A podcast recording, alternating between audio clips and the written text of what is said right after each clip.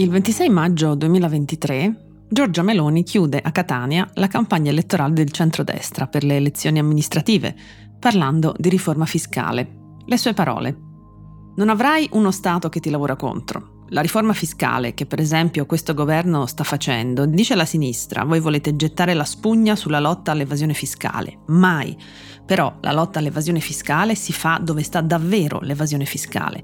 Big company, banche, frodi sull'IVA, non il piccolo commerciante al quale vai a chiedere il pizzo di Stato perché devi fare caccia al gettito più che lotta all'evasione. L'evasione la devi combattere dove sta, ed è quello che faremo perché noi vogliamo ridisegnare completamente il rapporto tra lo Stato e i contribuenti. Cittadino è cittadino, non è suddito e io sono certa che quando i cittadini si rendono conto che hanno uno Stato amico e non che mette loro i bastoni tra le ruote, molte cose possono cambiare. Vedete, questa è l'unica nazione nella quale c'è il detto fatta la legge, trovato l'inganno.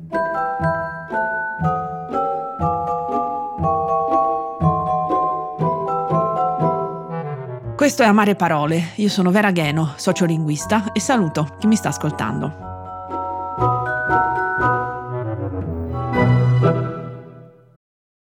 Families have a lot going on. Let Ollie help manage the mental load with new cognitive help supplements for everyone four and up, like delicious Lolly Focus Pops or Lolly Mellow Pops for kids. And for parents, try three new Brainy Chews to help you focus, chill out, or get energized. Find these cognitive health buddies for the whole fam at ollie.com. That's O L L Y.com. These statements have not been evaluated by the Food and Drug Administration. This product is not intended to diagnose, treat, cure, or prevent any disease. Premetto subito un'informazione linguistica. Non è vero che un detto come fatta la legge, trovato l'inganno esista solo in italiano. Gli spagnoli, ad esempio, hanno echa la lei, echa la trampa. Gli inglesi every law has its loophole e questi sono solo due esempi. Penso che sia un po' una tendenza umana quella di cercare di aggirare le leggi, le regole. Insomma, ritengo che sia ben più di un'attitudine meramente italiana. Ce lo dicono anche i proverbi. Detto questo, il 29 maggio Massimo Taddei scrive un articolo su Pagella Politica intitolato I dati smentiscono Meloni su chi evade di più le tasse, nel quale leggo I dati ufficiali del Ministero dell'Economia e delle Finanze smentiscono quanto sostenuto dalla leader di Fratelli d'Italia. La maggior parte dell'evasione fiscale in Italia non è commessa dalle grandi aziende, ma da quelle più piccole.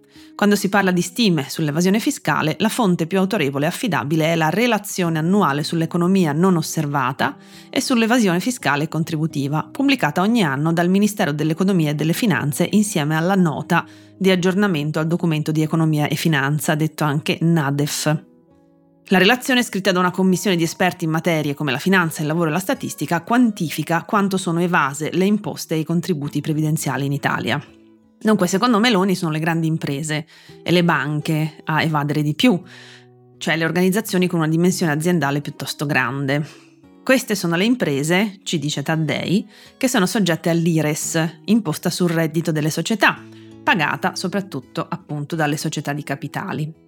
Secondo la relazione del Ministero dell'Economia e delle Finanze, nel 2019 sono stati evasi 8,7 miliardi di euro tramite la mancata dichiarazione o il mancato versamento dell'IRES.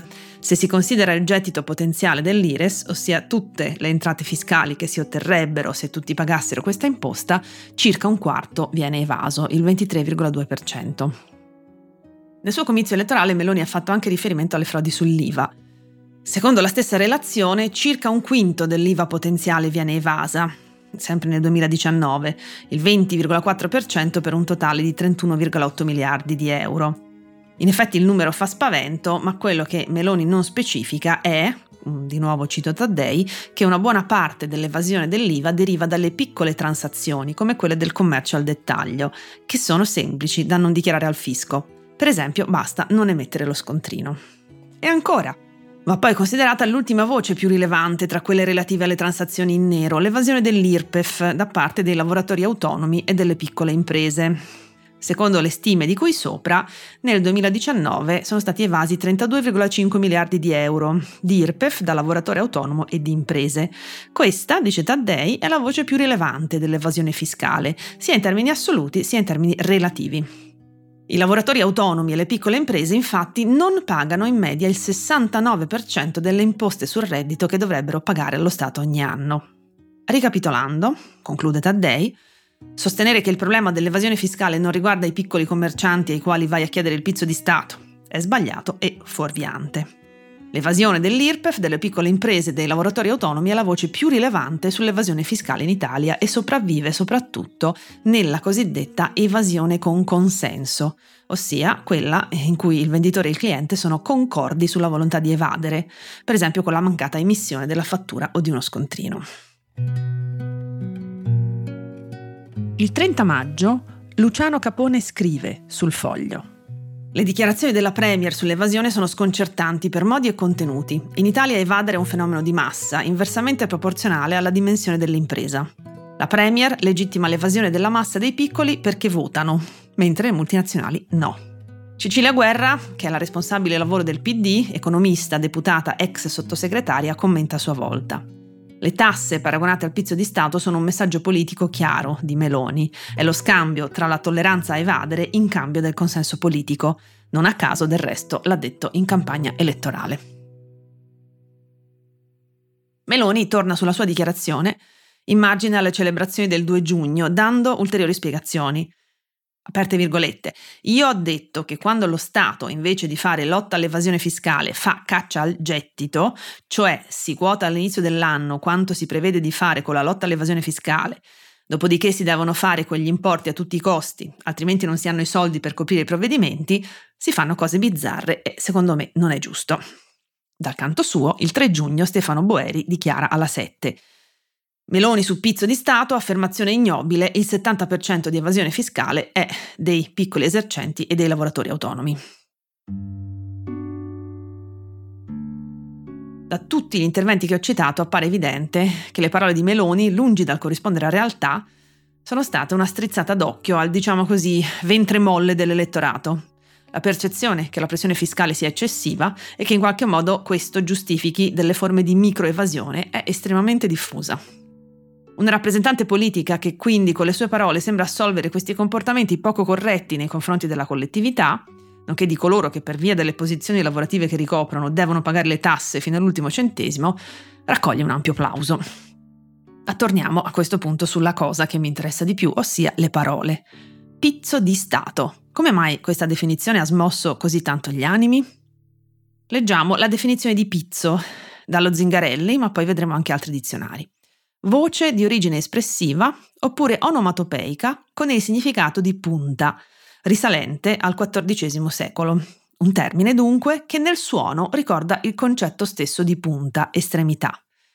Prima accezione, punta, estremità di qualcosa, ad esempio il pizzo dello scialle. Due, termine in uso nel settentrione, sommità di una montagna, il pizzo dei tre signori. E ancora bordo orlo, c'è un esempio di Pasolini, si era messo a sedere in pizzo alla pedana. Seconda accezione, merletto trina, il pizzo di una camicetta sottoveste col pizzo. Terza accezione, barbetta a punta sul solo mento, detto anche pizzetto. 4. Nelle lingue areali del meridione, forma di tangente estorta dalle organizzazioni mafiose e camorristiche a negozianti, imprenditori, eccetera. Per alcuni dizionari, L'etimo, cioè l'origine del quarto significato, che taluni definiscono familiare, deriverebbe da pizzo nel senso di lembo, estremità, quindi parte marginale, quota. Per Treccani, invece, il pizzo, nel senso di tangente, è un lemma a sé, per quanto omografo, cioè uguale nella grafia, e in questo caso anche nella pronuncia, al pizzo come merletto, come bordo ma avrebbe un'etimologia separata. Probabilmente, dice Treccani, è la forma accorciata del siciliano capizzu, capezzale, passato a indicare il posto dove si colloca il letto, dove ci si corica, inteso come luogo dove si trova tranquillità e sicurezza. Già, perché quando paghi il pizzo a un'organizzazione mafiosa, poi puoi stare tranquillo o tranquilla.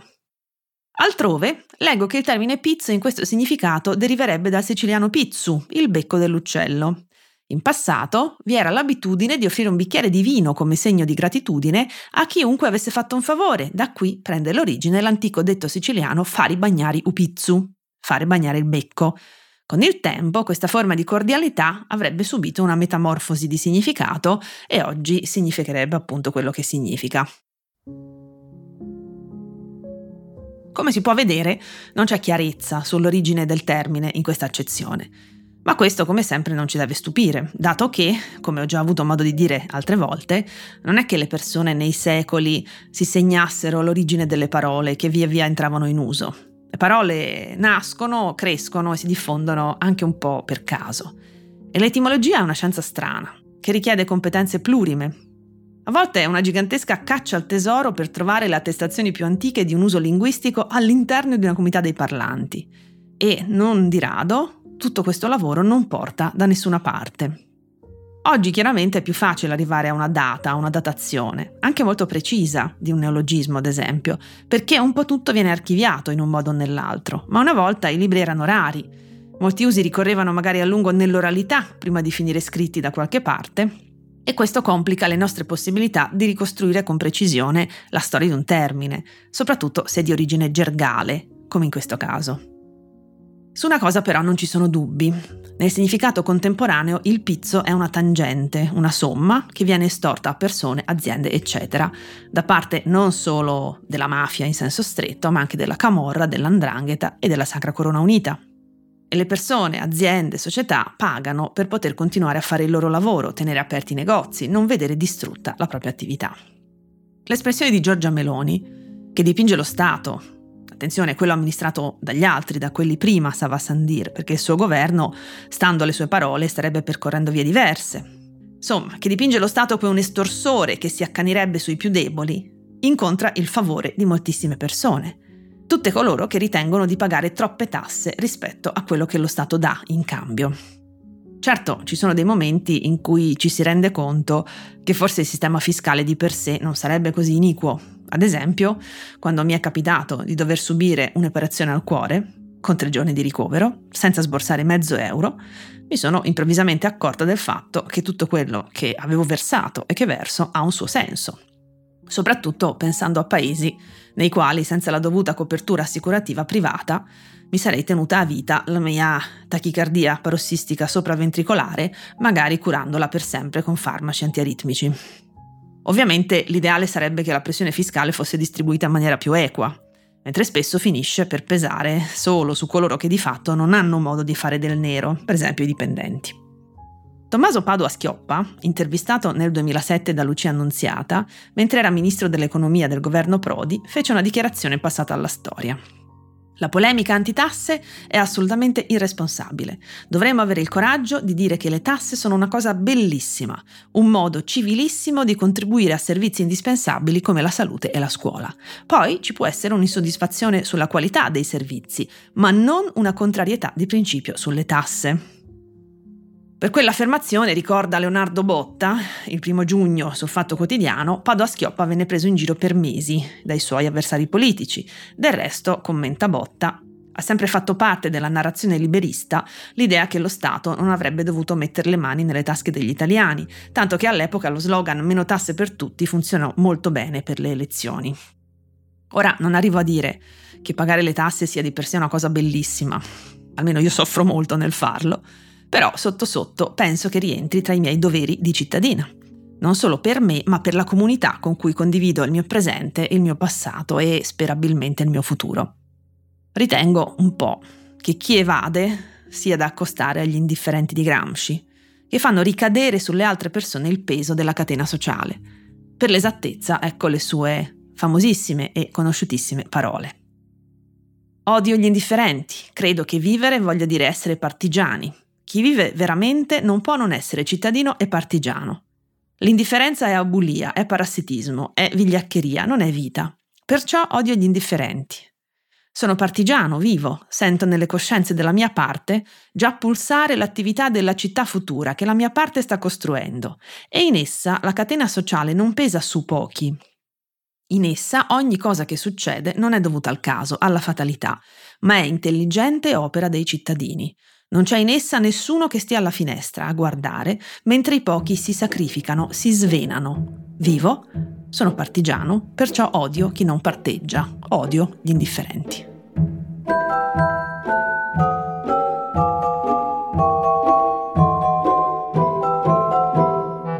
Sperando che queste parole possano essersi trasformate da amare a un po' più amabili, vi saluto e vi aspetto al prossimo episodio. Non esitate a scrivermi all'indirizzo amareparole-ilpost.it.